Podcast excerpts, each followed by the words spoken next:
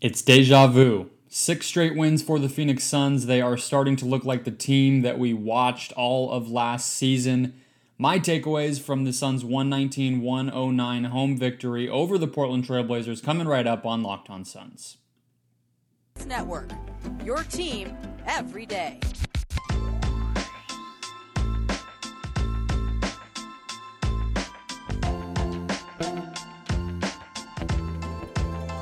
We are back. This is Locked On Phoenix Suns. We're part of the Locked On Podcast Network, and I'm your host, Brendon Kleen, covering the Suns the past five seasons as a credentialed media member. Thank you for making Locked On Suns your first listen every single morning.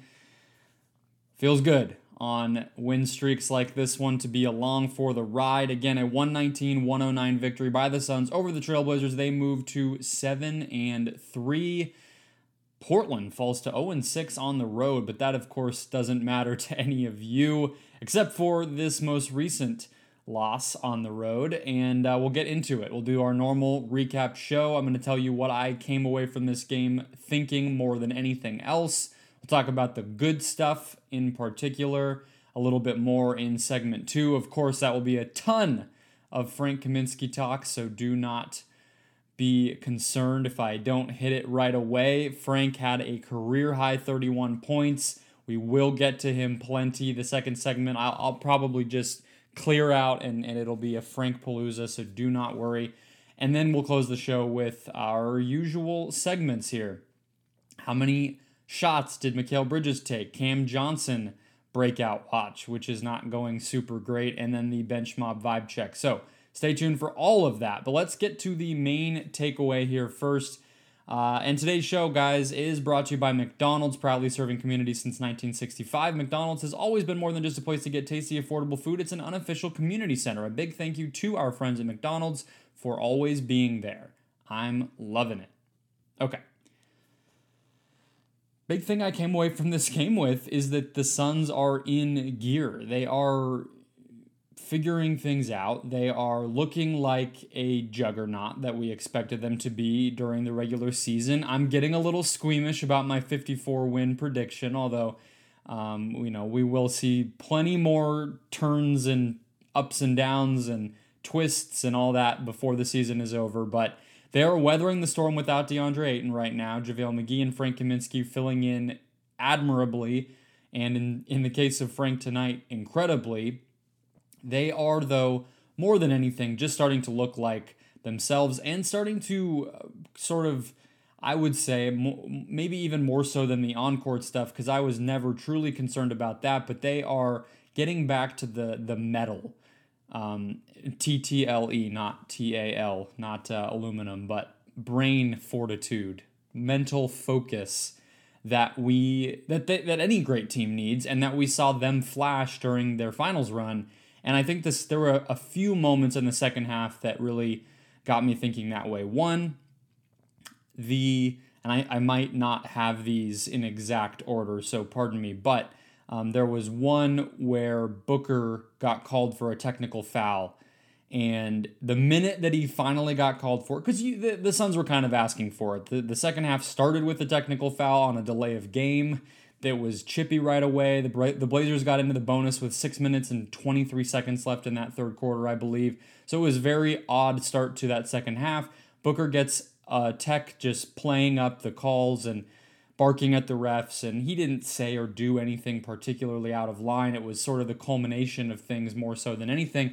And the minute that the referee called it, he chilled out, walked to the corner. You saw Chris Paul kind of, you know, tell the guys to come over, rally them together to just, you know, focus everybody up. Book waved him off, st- stayed in the corner, and it wasn't an issue.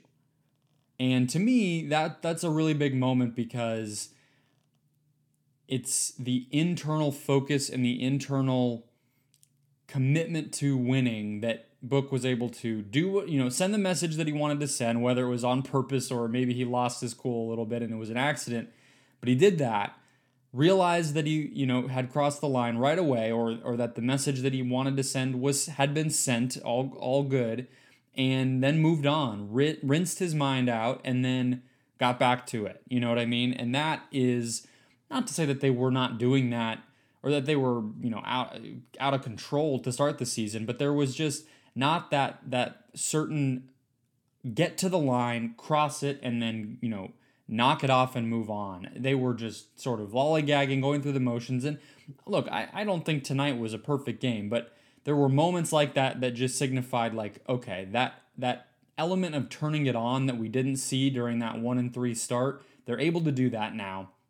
The other one that really stood out to me, and this is a signifier of Mikal Bridges coming into his own, and I would say it was there last year, but it's felt more consistent this year, which is that he is always ready to be a scorer in the clutch in a big moment to make take and make those shots.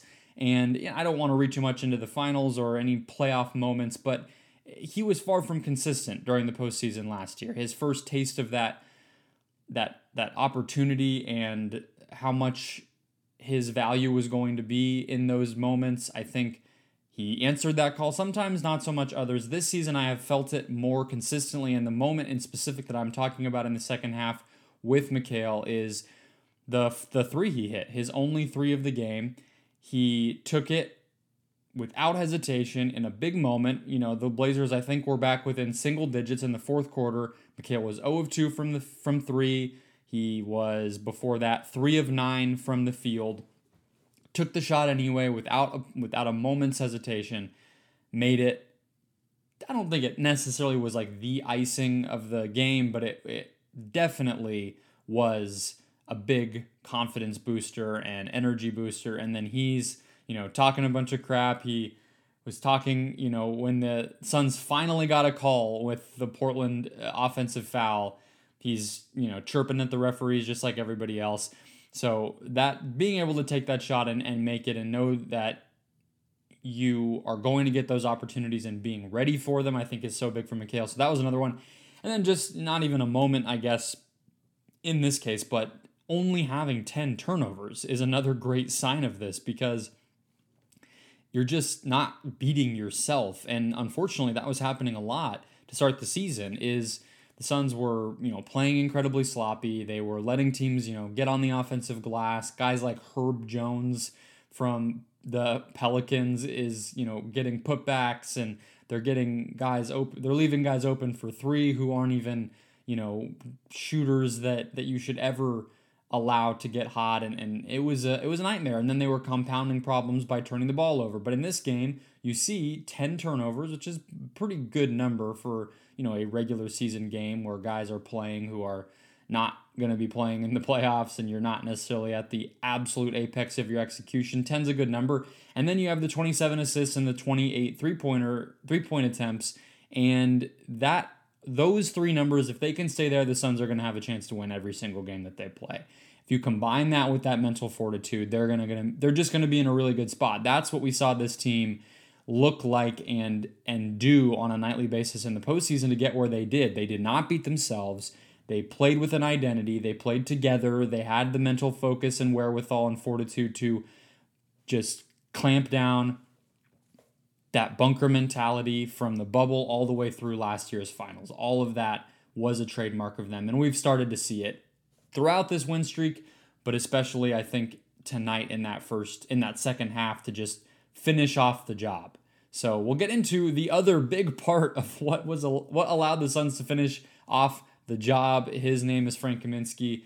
We'll get to him in the positives in just one second. First, though, quick word from betonline.ag. BetOnline is back and better than ever with a new web interface for the start of the basketball season, which means more odds, props, and lines than you've ever had before. BetOnline remains your number one spot for all the basketball and football action in both college and the pros all season long. So head to that new updated desktop website or check out their mobile app. Make an account, and when you do, use the promo code LOCKED ON when you make your first deposit to get a 50% welcome bonus. That's promo code locked on when you make your first deposit to get a 50% welcome bonus straight to your account.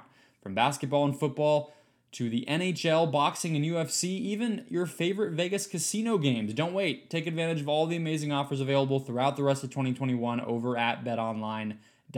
BetOnline, again, the fastest and easiest way to bet on all of your favorite sports. BetOnline, where the game starts. Frank the Tank was in rare form tonight. Again, a career high 31 points.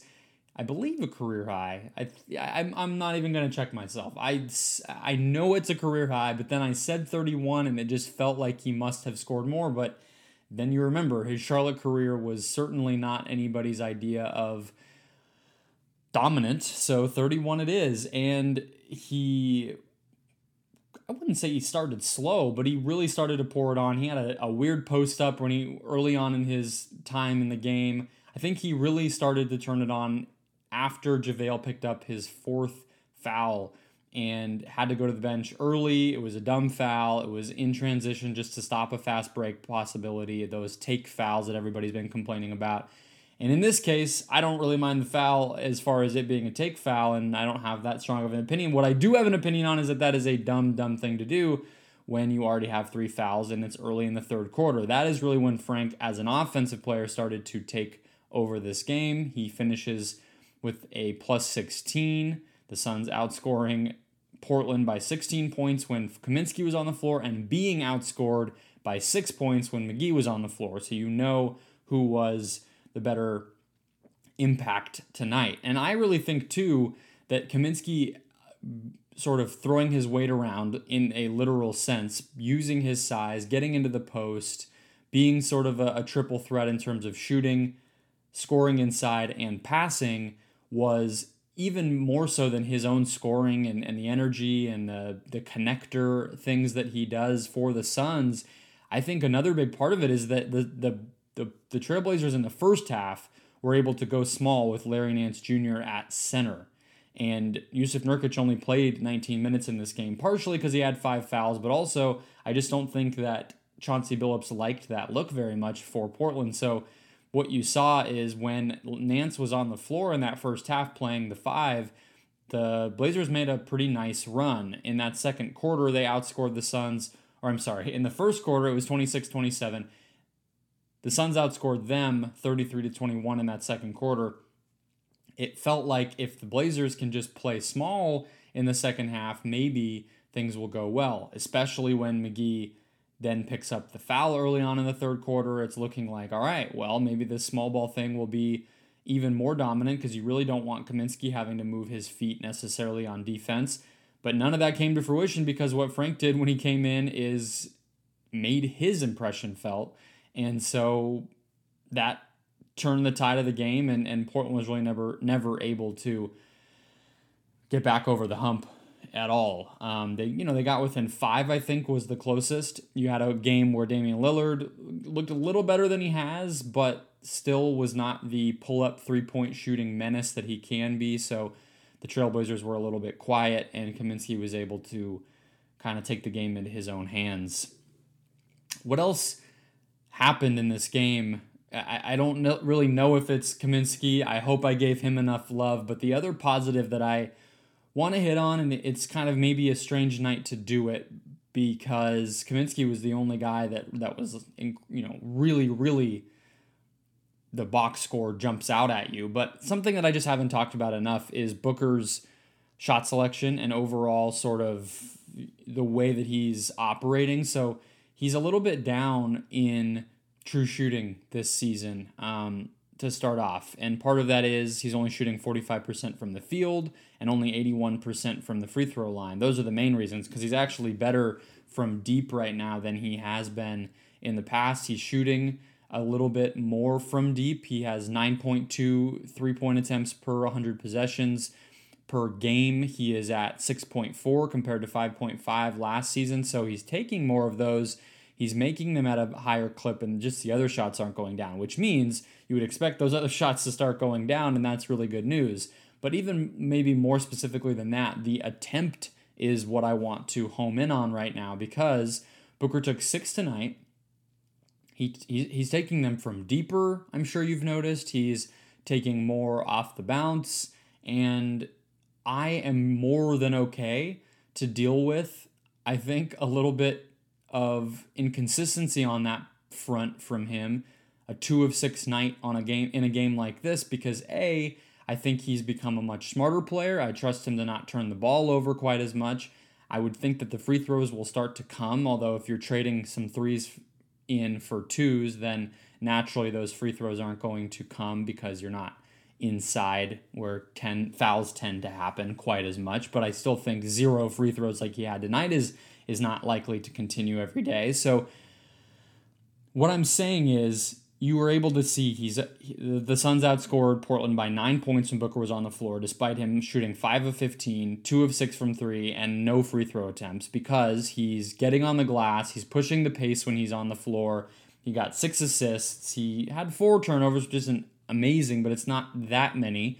And his defense was fine. So I think if you can trust him to be efficient with his possessions on all of the other times that the ball is in his hands, then you can afford to to to kind of mess with, try out, experiment around with more three point shooting. So if that number can stay between six and seven a game, and he can hover in that average territory as a three point shooter, knowing that he's going to take some difficult ones, he's taking some deeper ones. That is really, really good to see. And it just did stand out to me a little bit tonight because, um, especially to just see that still sort of that commitment happening to taking more of those, even on a night where the shot just wasn't going in. I mean, he's 515, 5 of 15 overall, and he still was just taking those. And, and I, I would imagine that's because it's just a point of emphasis for him this season, coming off of a playoff run where he did just that. He was taking a ton of threes, and you can see the way that it bends the defense around. They're running a lot of the same stuff for Booker as they are for Shamet, coming off of screens and we obviously know Booker can handle in transition and the pick and roll in all these different ways. And the threat of him pulling up or shooting those deep threes bends the defense in a way that it doesn't if you're if they know that you're trying to seek out the mid range or the drive. So I think that will be important going forward, and we saw it again tonight. And in a night where it was really the Kaminsky show, and then just sort of keeping Portland in check, I think you got to give Booker a shout out for for finding that sort of second gear and, and a new way to win the game. We'll talk about more, uh, a little bit of negative to close the show, although the bench mob, of course, was buoyed by Mr. Kaminsky, so uh, do not get me wrong there. But we will talk about the bench, Bridges, and Johnson in just one second. First, though, another word from McDonald's, which is the title sponsor of today's show and a key component of communities, proudly serving communities since 1965, McDonald's has always been more than just a place to get tasty, affordable food. It's a place where friends and family can come to reconnect, a place where classmates can meet up for a study group knowing they'll have dependable Wi Fi and an endless supply of French fries and McFlurries. Win or lose, it's a place where teammates, competitors, the home team, or the away team can come to recharge, and it's the place you always look forward to stopping at on a long road trip to rest your legs and refuel. McDonald's, I told you guys, I didn't even, it wasn't even like a community, it wasn't anything. It was, I gotta try this McRib. So perfect timing that McDonald's is joining our show for the time being because McRib is here. Crunchy onions, that zesty barbecue sauce. Doesn't that sound delicious? Just go check it out. If you haven't had it before, I promise it is worth it. You have to at least have it once, and then I'm sure there's some of you listening who already know you love it. So head to your local McDonald's to refuel and reconnect and enjoy. McDonald's, I'm loving it. Closing out the show, thanks for making Locked On Suns your first listen after wins, after losses, after scandals, after investigations. Luckily, nothing particularly new on the Robert Sarver front, so let's close things out talking just basketball before we have to zoom in the other direction again here. But um, few typical recap segments here for those of you maybe new. I get these every I, I do these, I hit these every single time that I do a game recap show, so I will not miss them today. First one being how many shots did Mikal Bridges take? And this is a little bit different of a trend. It's the Kings game and this game where the Suns are just sharing the ball and kind of executing at their highest potential you don't actually see the same trend playing out, which was in the beginning of the season. A lot of games where Bridges was taking the second most shots on this team. Tonight, he was tied for fourth with 10 shots attempted. Um, you were seeing mostly his damage coming in transition.